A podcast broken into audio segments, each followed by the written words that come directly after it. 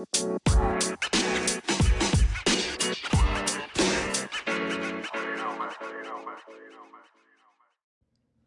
and welcome to the BVRMC Wellness Podcast. I'm your host, Evan Franzmeyer. Today I am joined by a couple gals from Cardiac Rehab. Do you guys want to go ahead and introduce yourselves? Yeah, I'm Christy Byer. I'm Allie Svensson. All right, well, thanks for joining us today. Um, today's topic is regarding vaping. Um, and as most of you know, it's become very, very popular, especially among kids. Um, so I just want to kind of go through today, like what is vaping, what's the risk, you know, how can we kind of limit vaping or um, cut it out completely. So, Chrissy, do you just want to talk about like what the what is vaping? Yeah, you know, vaping is like a it's a battery operated device that comes in many different forms. I'm sure a lot of you have seen them. You know, it can look just like a cigarette. It could be a pen, just different things. People inhale it and exhale it like a, a vaporizing aerosol.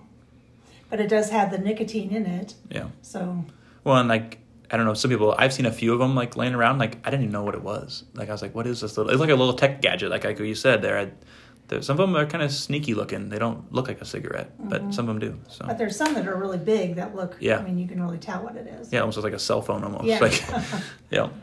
Um, so obviously, you know, with this, I think we get like this misconception of like it's like a healthier version than smoking a cigarette, um, which we'll find out is not true. Uh, but Allie, do you want to talk like kind of about the downsides of vaping and why it's not good for us? Yeah, so actually, research has um, suggested that people are actually more likely to continue smoking, smoking along with vaping. Um, sometimes people think that vaping is a good way to quit smoking, um, but they have shown that it's actually the opposite, and people continue to do both, um, which is referred to as dual use. Um, the American Heart Association recommends some proven methods um, to successfully quit smoking, which Christy will talk about in a little bit.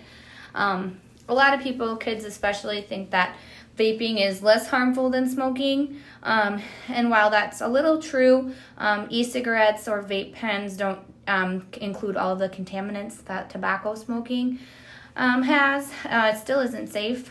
Most e cigarettes still deliver nicotine, which is highly addictive.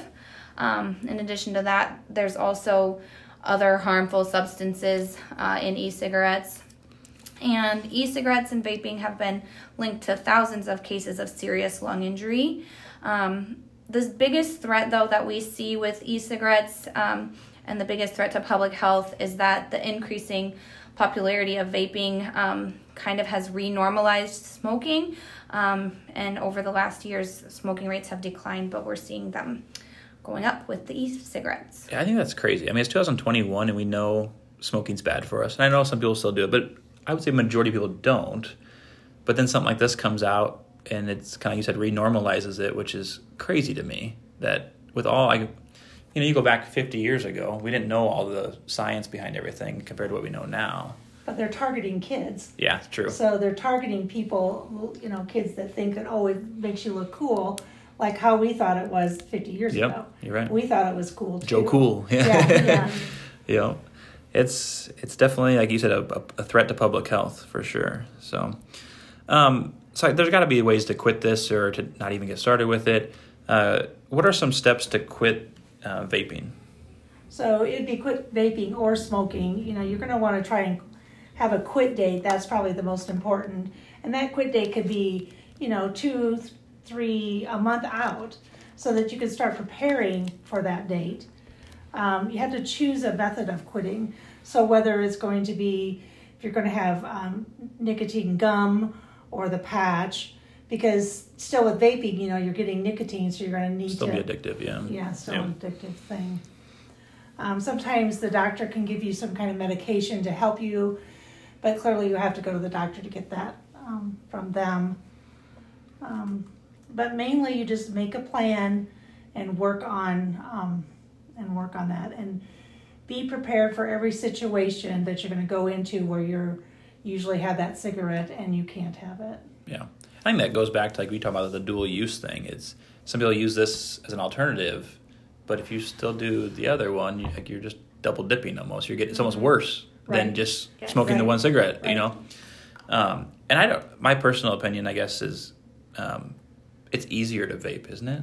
Like I don't know, other than going and buying a nine dollar pack of cigarettes and the mess and lighten it up, and it's just you can Well, grab this doesn't thing. smell. Either. Yeah, I said you just grab it's this a little thing more and- socially acceptable right now. Yeah, because you can do it in restaurants and bars. Is that correct? I think you can. Yeah. Mhm. I mean, there's like some vaping lounges or whatever you Uh-huh. call it. I don't even know. It's really hard because we have tried to find information about it, um, and it's just such a new thing still that we don't have a lot of information on to even like give people scare tactics as to why you should or shouldn't stop.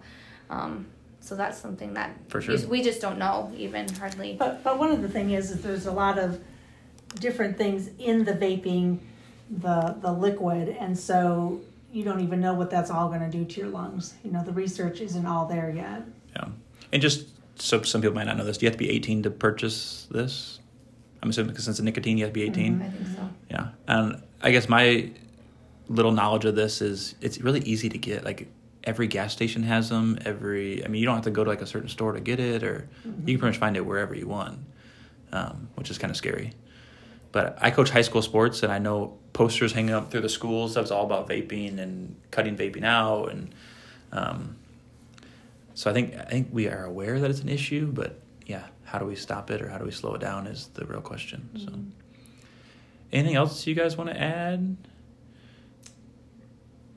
I don't think so. Okay, well, um, just remember those five steps that we talked about. And uh, if you guys have any questions, either one of these gals are more than welcome to help you. Um, obviously, you could always call, you know, like the American Heart Association, they have a lot of that kind of stuff, or American Lung Association. Lung Association, yeah.